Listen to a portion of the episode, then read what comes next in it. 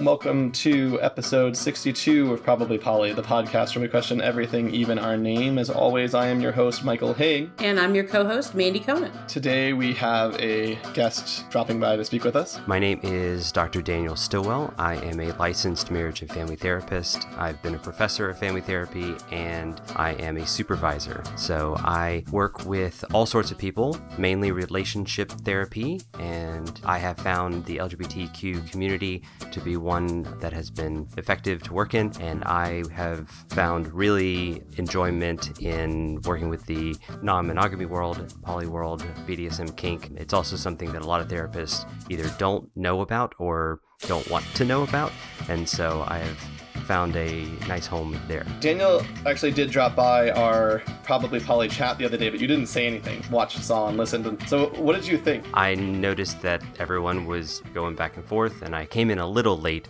so I didn't quite hit the ground running. But people seemed to be asking questions, making good observations putting in feedback from their own lives and different thoughts. And so it seemed like the kind of thing that if somebody either has questions or thoughts, that it's a welcome place for that. Awesome. That's great. I try and make the end product, not necessarily the process for the recording, planned out and intentional. That for those, I try and just let people do whatever they want. And sometimes I feel like I haven't done enough planning and I'm like, I don't know what we're doing. But Mandy does generally actually have plans. I do seem to bulldoze the chat sometimes. The reason that we asked Daniel to be on the show today is because we had a very thoughtful comment on our episode on boundaries, wants, and needs about how our take on that might actually muddy the water more, they said, and pointed out some of the classic or older structures about what those things might mean. And Daniel and I were just talking about that a little bit the last time we were hanging out, virtually hanging out, by the way. We're still doing social distancing and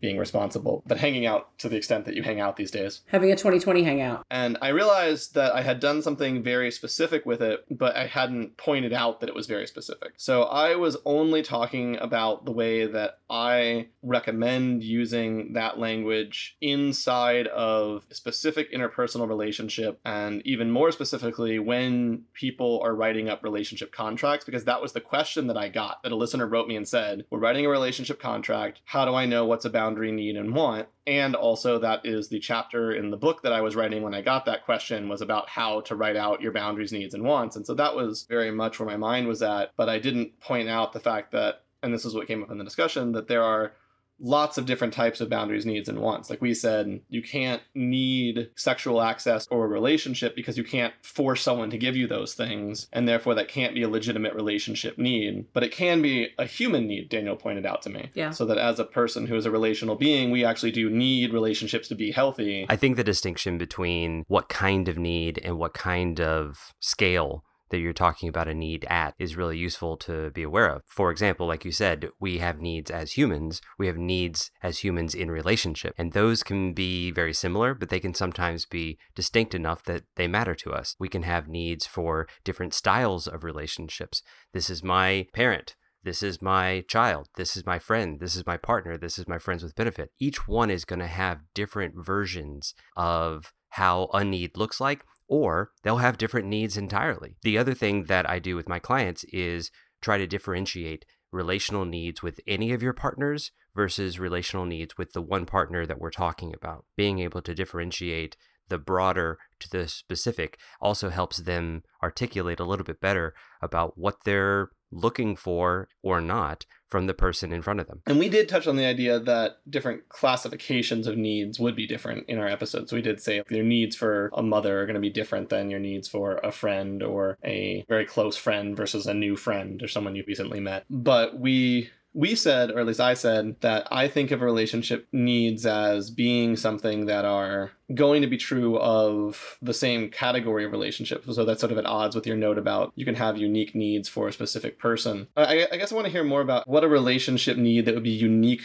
to an individual would look like in order to understand what I think I'm talking about, let me kind of give you my structure of how I understand Sure. the relationship between needs and boundaries. So I'm going to use a metaphor here. The basic idea that there's some land and there's a house on that land. That is where you live, assuming a secure attachment. Not secure attachments, we can be all over the place and we can, the metaphor can bend with that. But assuming a secure attachment, you've got a house on some land. The land immediately around the house is what we would call a need. This is where we most potently feel and create our sense of identity, our sense of safety, being functional. If this is all there is, you're still going to be okay. You're still going to be able to find meaning and fulfillment in your life. If other people visit, or even if you find someone that can merge houses with you, those needs have to be compatible in order to last. Around the land that we would call needs is a first set of boundaries, and I'll describe that in a second. So you've got your first sort of lower fence. The land around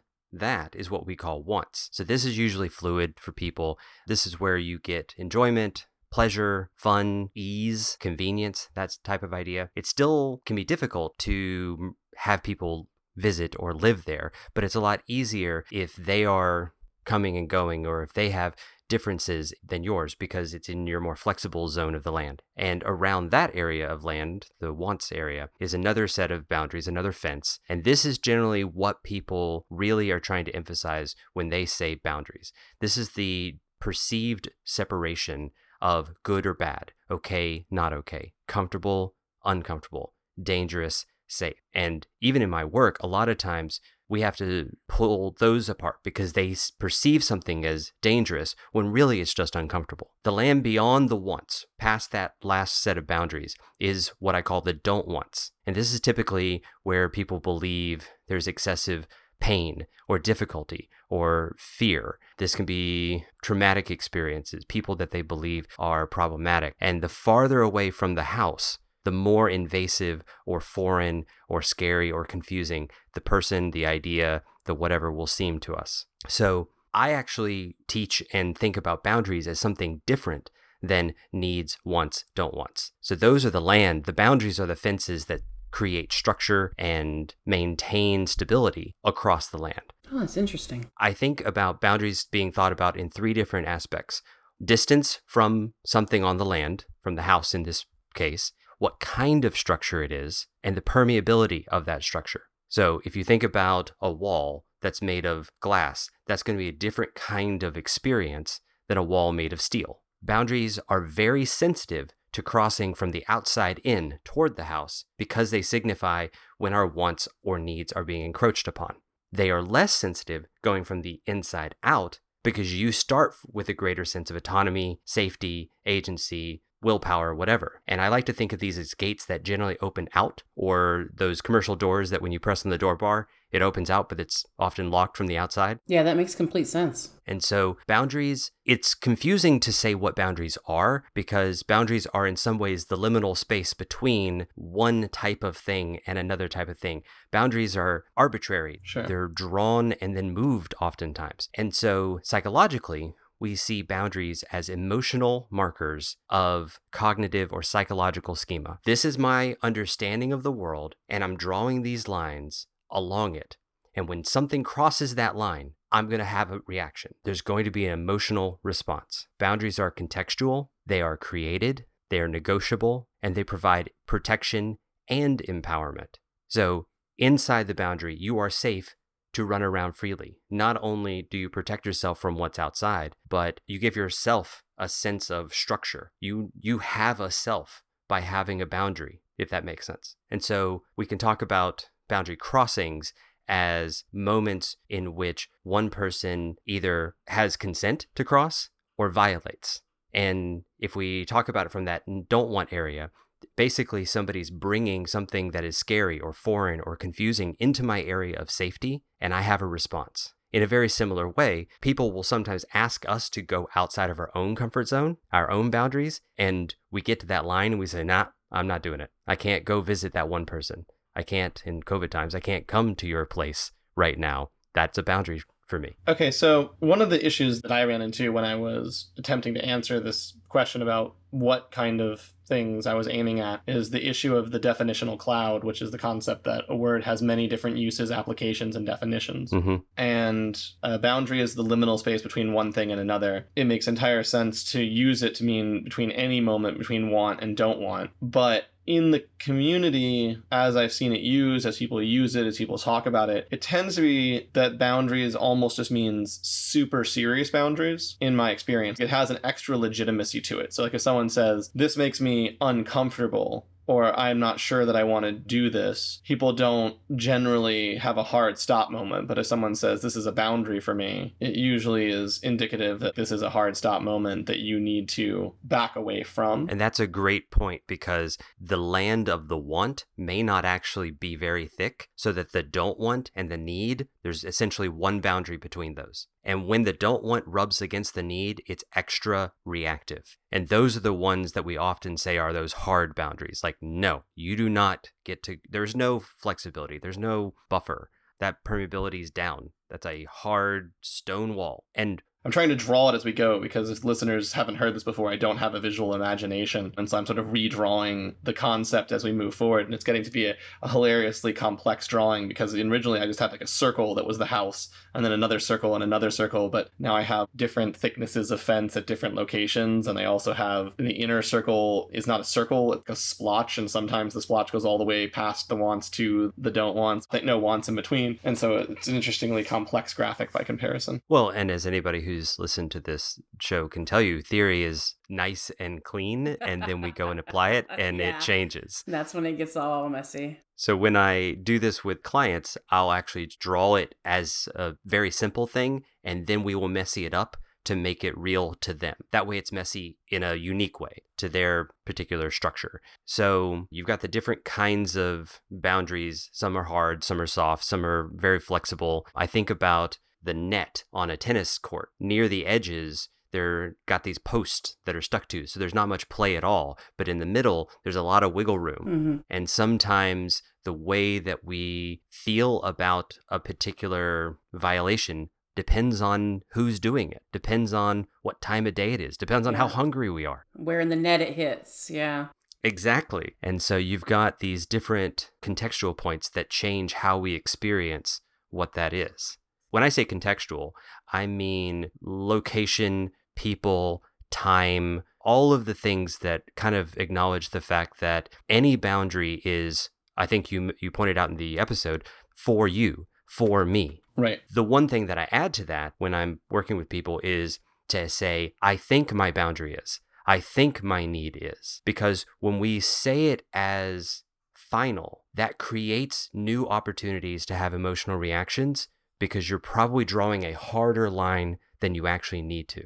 But now I would push back to say that if you say you think that your boundary is that, that maybe you're not drawing a hard enough line for someone and it does leave room for them to push back and compromise yourself. Absolutely, if you're not engaged in active communication, which is why all boundaries are negotiable. My boundaries are going to change depending on my sense of self and my sense of you. That's yeah, that's true, yeah. As we engage each other, we're going to develop a greater sense of safety, and if we find out that our fit is solid, then the merging of the lands actually happens a little bit. And so that's an interesting question about, again, how you use language. Mm-hmm. My conception of boundaries wouldn't be that boundaries change in the way that you mean. I mean, they do change, but not maybe as often as that. So, like when you said something like, your boundary for me is going to change. So, there's somebody that I'm seeing and I'm flirting and I'm interested in, but we haven't discussed if we can kiss or not. So, then obviously kissing them is past a boundary, probably. Maybe they would be open to it and I just don't know that or vice versa. But presumably it's past a boundary to just kiss them without asking or to get consent for that. But once you've discussed that you would like to kiss and then you start kissing, my statement would be something more like your boundary was, I don't want to be kissed without consent. And that boundary hasn't necessarily changed for me. It's just that I have the consent gotten consent. Yeah. To the point about the areas versus the fences, I have found that people are more successful in their communication when they talk about the land not the fence. By being able to say, I had a reaction, what I felt was something I did not want, here's my actual need, is that something you're willing to try to meet? Then the conversation becomes about needs instead of about trying to constantly find the intersections of these boundaries that are confusing in the first place. Like, I find that grammar actually gets in the way with how we talk about boundaries. And we focus on what we can do for ourselves and for other people and not what we can't do. So I do like that focusing on the land and not the fence. Yes, the boundaries communicate two things what you are uncomfortable with and what you're comfortable with, what you perceive as safe and what you perceive as dangerous. And by changing the conversation to being about those two things, about the sides of the boundary instead of the boundary itself, you end up understanding the land a lot more Yeah. to where you can coexist. Now, the emotional reaction that you had about that boundary being crossed, that's still real. That's still, you got to still do your work and understand what that is. That may be unpacked through journaling, talking to a friend, whatever. But that is likely to decrease in intensity if you're having a conversation with the person who crossed your boundary about the land itself. Mm-hmm. And I have a definition of consent that I think works well with this idea of boundaries.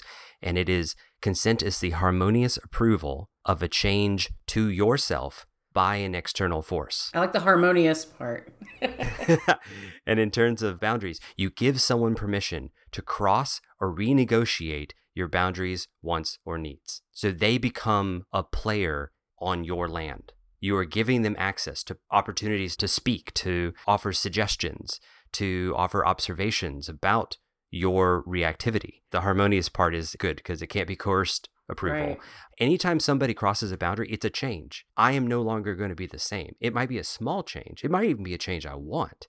But technically, someone crossing my boundary, even in a positive way, ideally still has consent built in. Mm-hmm. To me, it sounds like you're using boundary to describe like, crossing a line. Like when someone says "you cross a line, man," because like they're upset, you know, that kind of emotional response. That's the the way that you're using boundary as I hear it. So basically, if I have a negative emotional response to something that you've done, then that's a boundary. I would even argue that if you have a positive emotional response, it's still going to demonstrate where the structure of your ideas and wants and needs are. Between what and what? So if someone meets your need, they have come to your land in a positive way and made it all the way to the house and you still like it. That's a nice moment. Well, it is a nice moment, but I don't see Where the boundary comes in. as you said before earlier that boundary is a liminal point. It's a point between one thing and another. Yes.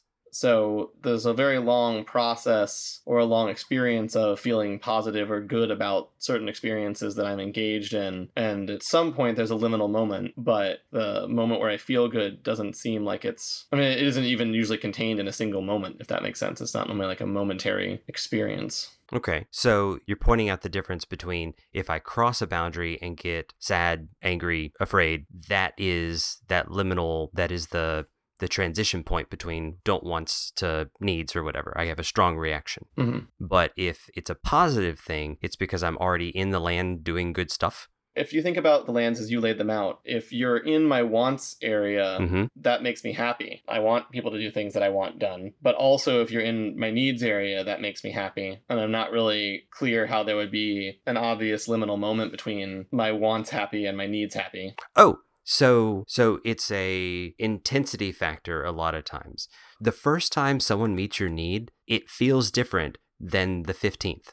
For a lot of people, it's a surprise. For a lot of people, it's unexpected that it actually happened. This person made it all the way here, and now I have something. Now I have a connection or a style of relationship that's working for me.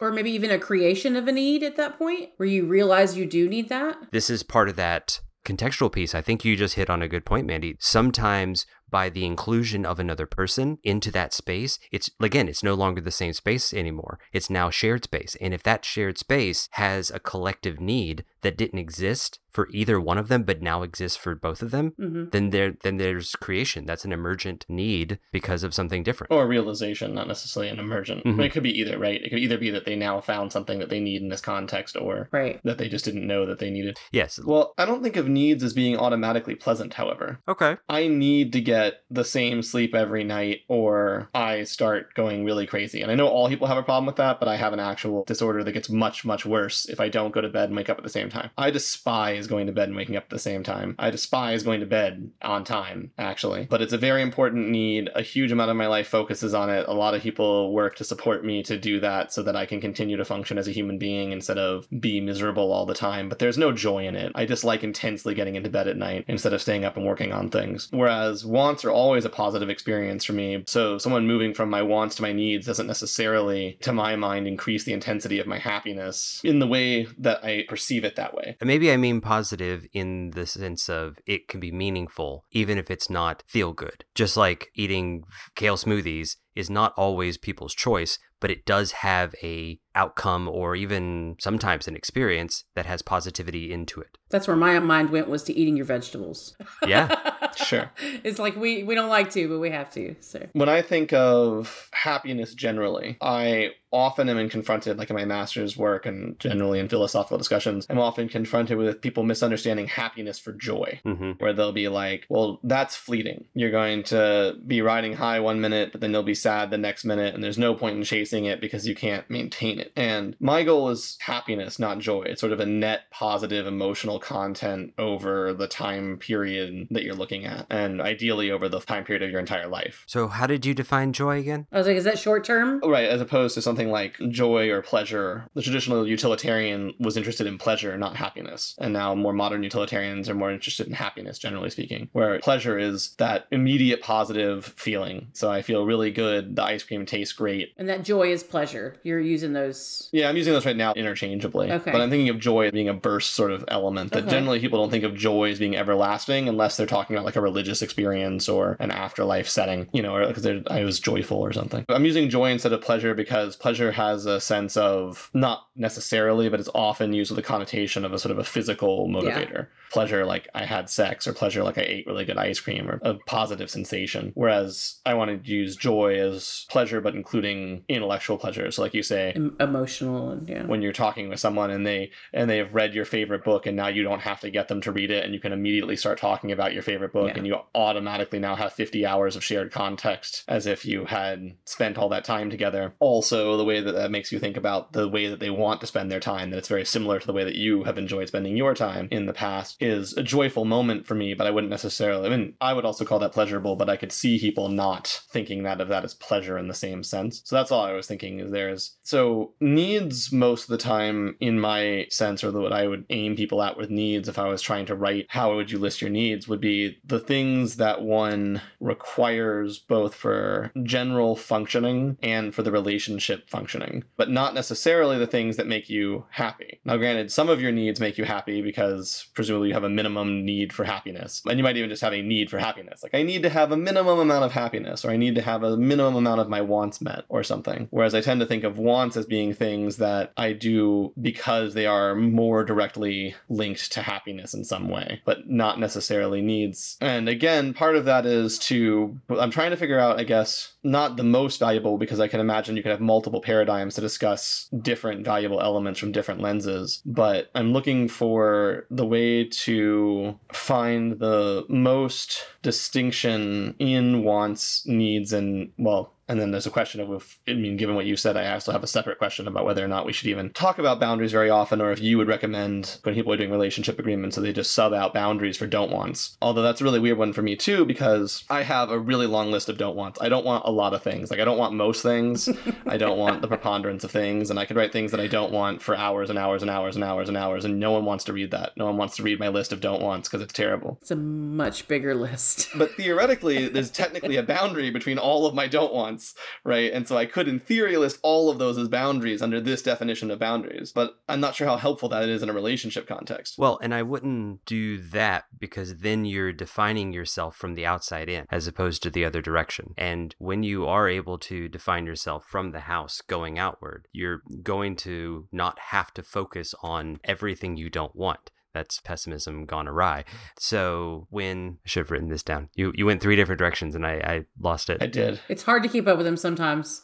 The one that I was on right now is that most relationship contract books will say write your needs, wants, and boundaries down. Mhm. And it just doesn't sound like it's possible to write your boundaries down under the definition that you supplied. I don't know how I would possibly begin to do that. And I'm not entirely sure that you can. Now, if you're able to say, I know that I have a strong emotional reaction, in especially in a way that I do not like when these things happen, that would be a good way to start that process with the awareness that you can't know all your boundaries ahead of time, of course. especially since all this is also contextual and depending on what you're talking about.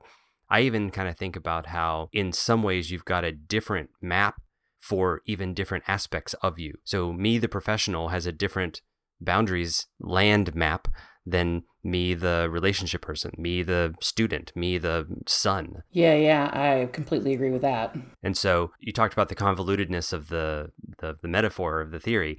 You can try to draw all of them on one map and say, this is my super map. Or you can kind of pull out which map you need in which circumstance. And that was why we were trying to separate different types of relationships and even individual people into their own relationship map that you would have a relationship map for a specific person because Mm-hmm. in the end every relationship is so unique you're going to have to write a map for that Yeah. relationship even if you have two partners they don't have the same type of relationship and that's fine but it was more that it would help you get closer faster so like if you know that in the past in your all of your romantic relationships you need the person to contact you at least once a day or something like that then chances are really good that even though you might not need that in the future it's at least a good place to start thinking about that's probably a need if i'm getting into a new romantic relationship And something that you did really well when you talked about the punctua- punctuality issue in the other episode was the Mhm. recognition that what you thought your need was Mm-hmm. was only the surface. Yeah. And I have found that using this metaphor for talking about insecurities or different kinds of people,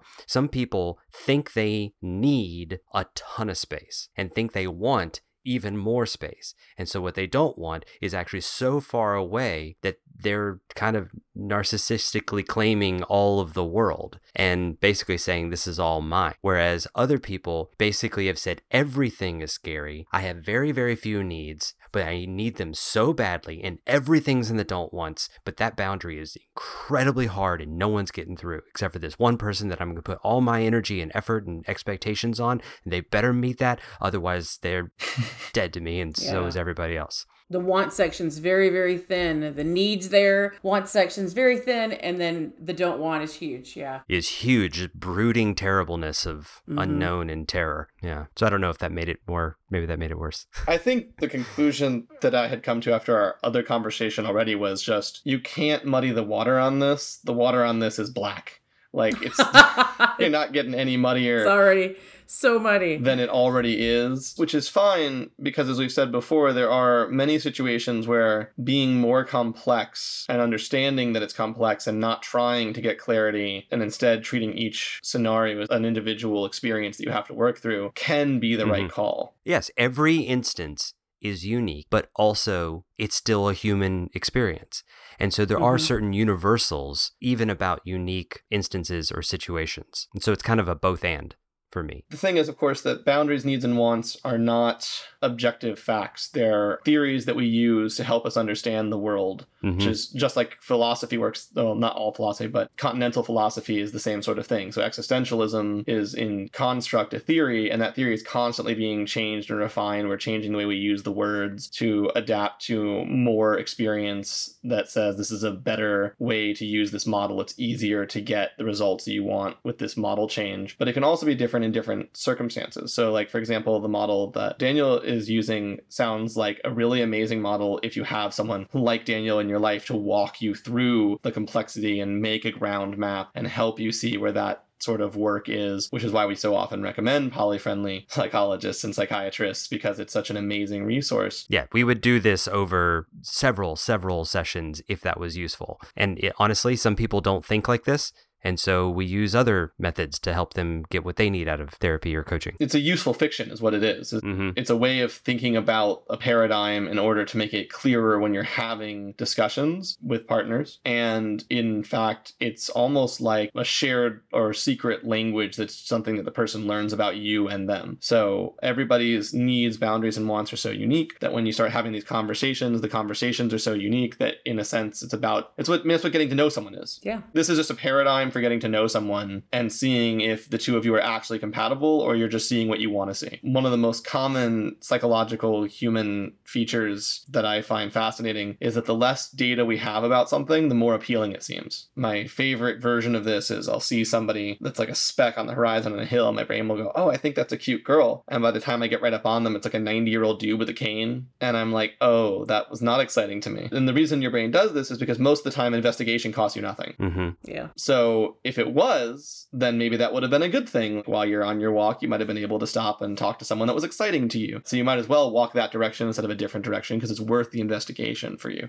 And again, I don't actually walk that direction because I don't want that person to be scared of taking walks because random guys will show up on them. But I get excited in my brain because I still have a primate brain that goes something I'm excited about. This is always true. Like if you've ever watched an anime or a comic, everyone looks super attractive because there's no definition. Mm-hmm. It's like a chin line and one eye line. And so you're like, I think, like, when I'm watching most animation, I have to wait for someone in the show to tell me if someone's attractive or not because I just otherwise can't tell because there's so little data that I'm like, they, they look hot, I think everyone in the show looks attractive probably. Hmm and so these sorts of tools are important because everybody looks like they're going to be compatible with you. You just assume that your way of viewing the world makes sense is fair is kind because those are the things we're all trying to be. And so until you have a way to see what the other person is thinking you will just assume that they're thinking like you. And for good or for ill because it's also often for ill in the punctuality example which was just that i had a partner who couldn't show up on time and that was upsetting to me because i liked punctuality but then I eventually realized that what I actually liked was knowing what was going to happen. And if you agreed to show up, that would make me mad. So I just stopped setting up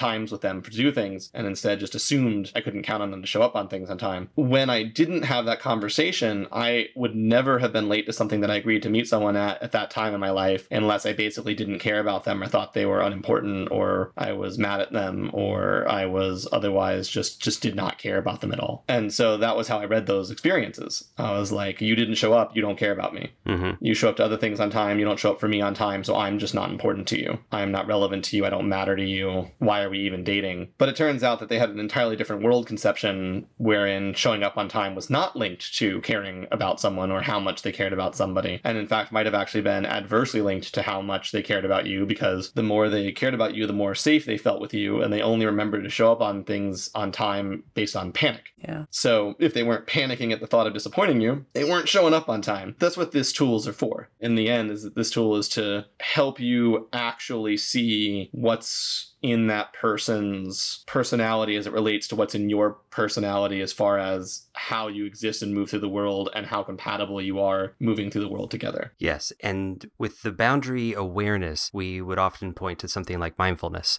that allows us to name our emotions, understand what they're trying to communicate, regulate, show gratitude, and let them go. That's taking the data of boundaries and making it useful to your own life. Being able to say, hey, you just crossed a boundary. I know this. Let me explain what happened, and let's decide whether or not that boundary needs to move or stay the same, or maybe you just need to, you know, step on back.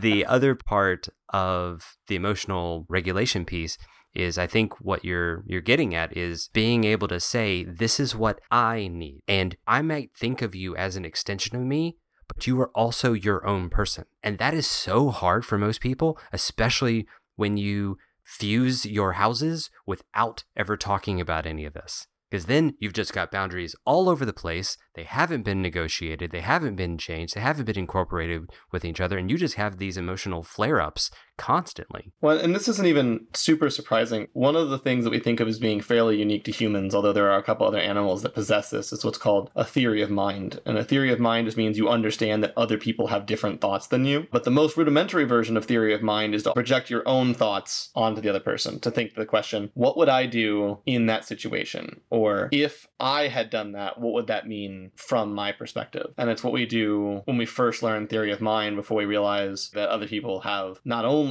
different perspectives, because it's the most rudimentary thing. Like it's easiest to see that you're on the other side of the room. Like I get that you're not in the room with me, you have a different background than me, so you're seeing different objects than I'm seeing. And so I can start to understand that you have access to different information and different puzzle pieces than I have. And that's the easiest thing to project. The more advanced theory of mind is to understand that even the value structure, the capabilities, the way their brain prioritizes or thinks about information, how they brainstorm, these things are all completely different for them. And so you can't do something like simply say, What would I have done other than as a really vague proxy as a starting point for that conversation? Yes, in the simple baby way, we call this egocentrism. And it's why peekaboo and other things are fun with kids because they only see the world for the way they see it. Whereas as adults, we hopefully develop develop empathy. And when you're able to not just put yourself in someone else's shoes, but in a way that isn't built on your own values and schema, but on theirs. And learning someone else's infrastructure helps you do a better job of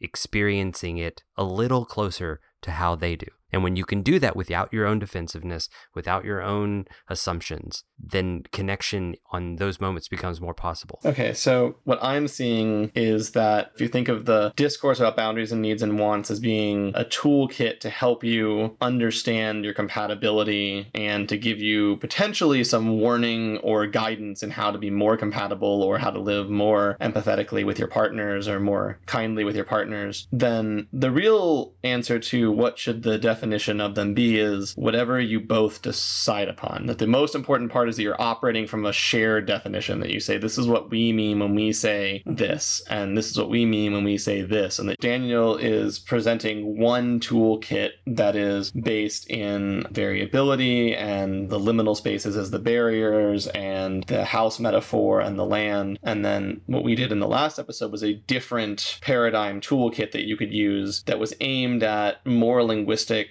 simplicity in a sense. And Daniel, you were saying that in your scheme, like grammar can get in the way. And in the scheme that I was proposing, it's honestly probably quite grammar heavy. And part of the idea for that, from my perspective, is to make it simpler to implement yourself. That it's something that I feel like is easier for people to do themselves and also easier for people to do and then relate to multiple partners, again, in a one on one sort of environment, which is not to say that either one of them is superior. I think what you would have to do as a listener is say, which one of these speaks to me? Which one of these am I more comfortable with using? And then how to fail safely. How do we make sure that we can come back to the table when there seems to be a difference? Because, of course, there inevitably will be. Right. Even if you guys sit down and hammer out a two paragraph definition of what you mean by each thing you're talking about, you still actually won't be using the same words. And we talked about that all the time. And the issue of linguistics is just you're never actually using exactly the same words, even if you think you've done everything you can to, to be the same words. It's always a work in progress to get closer on that page, not Yeah. not be on the same page though. Never exact. Is there a particular way you'd like to wrap up? Because that kind of was. You tied it together nicely. The only thing I wanted to still do, if you're up for it, is I thought it would be nice to have each of us do a short version summary of what we think the the kit that we're suggesting Hmm. is most usable for. You know how at the end of each show we kind of do a summary. Mhm. So I was thinking one of us would do a summary. Like I can go first if you want, and then you could do a summary of like how you see your approach being different or what different things it highlights. Because I, I definitely see that your approach gets at vagaries that would be hard to find in my approach, and that could be very helpful for fine tuning issues that are Yes. seeming intractable. Yes, it's definitely fine tuning set up, or it's definitely set up to be as fine as you need. Yeah.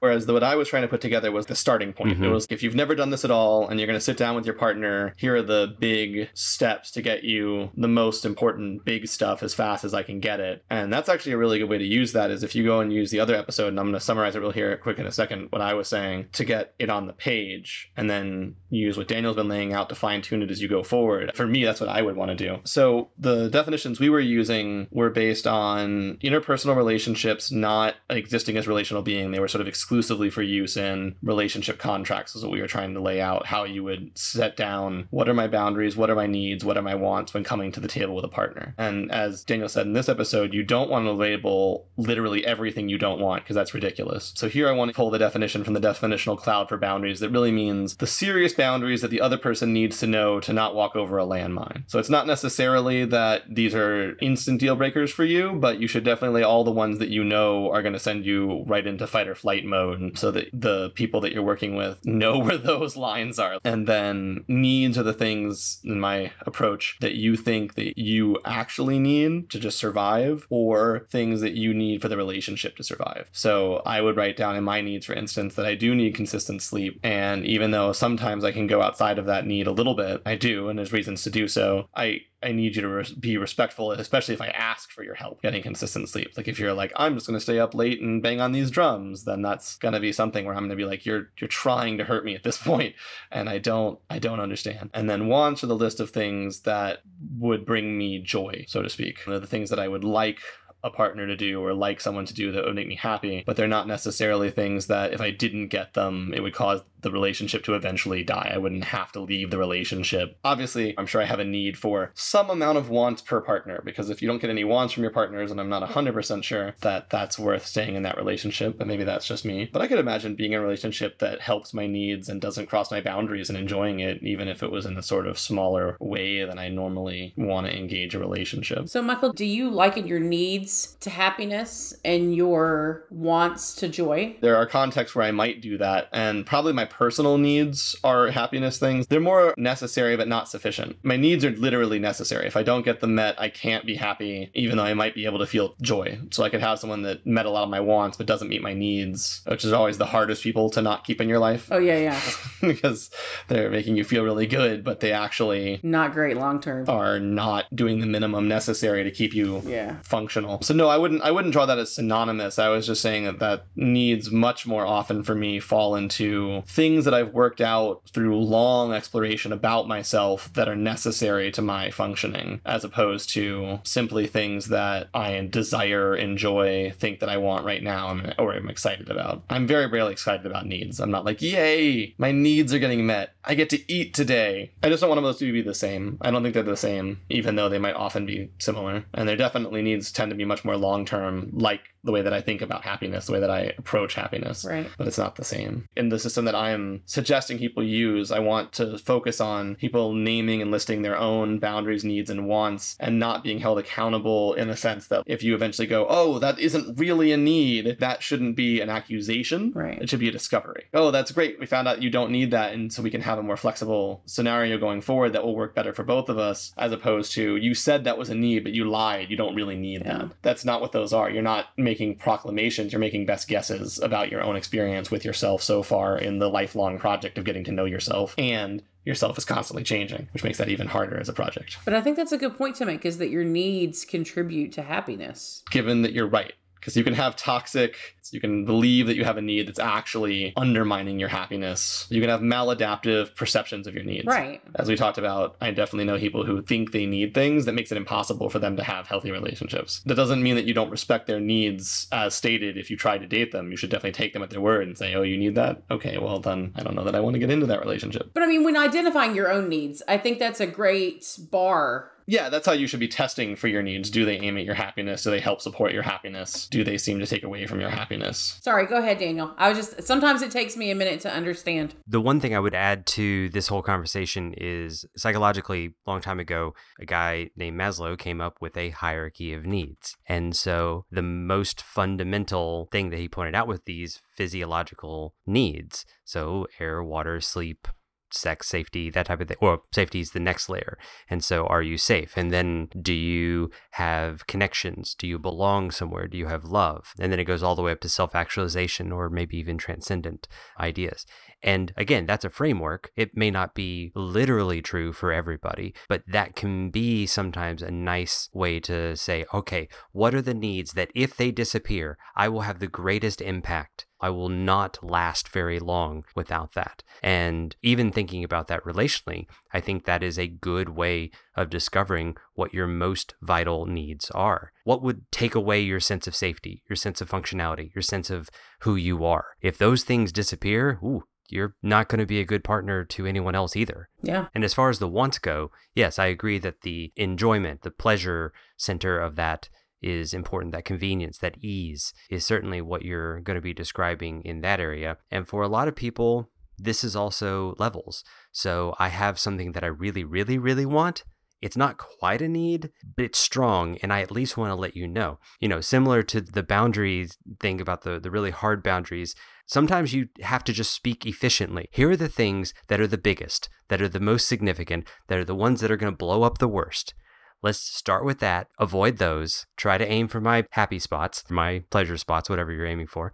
And we'll fill in all the little details as we go. I'll let you know if I have a emotional reaction. You let me know if you have an emotional reaction. And as long as we can come to each other, we'll figure out our schemas together. We'll figure out that compatibility. It doesn't have to be personal every single time that there's an emotional reaction. That's a, the microcosm where you actually stay together of the relationship fit is not a comment on your quality. Mhm. Yeah. So if we've run into a small moment where our relationship doesn't fit, I'm not saying you're wrong. I'm not saying I'm right. I'm just saying this is what my need or want, and this is what you need or want, and they're different or don't want, and we have to find a way to make those work together. hmm Or you can't meld the houses. Assuming you even want to. Yeah. Well, I think I did what I wanted to do. Does anyone else want to add anything, or is there anything that anyone else wanted to do before we wrap? No, I, I want to thank Daniel for your time and, and thank you for explaining your pieces to me because I think it helped me a lot. I have found that visuals, whiteboards, metaphors just are so versatile for so many people.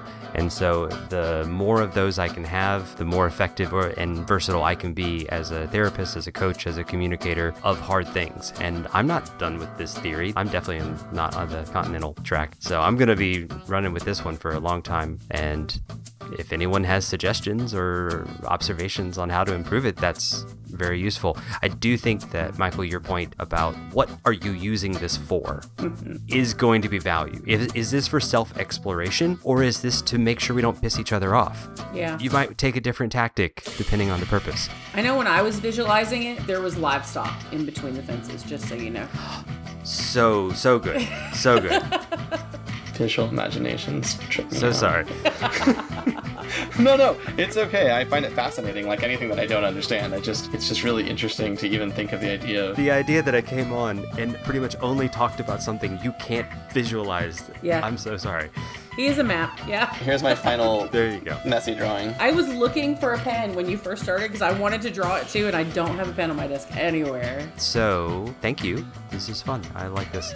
Michael, we don't have to put this in the thing. A lot of psychological people use happiness differently, but you did a good job of defining it that I don't think anybody's going to get confused.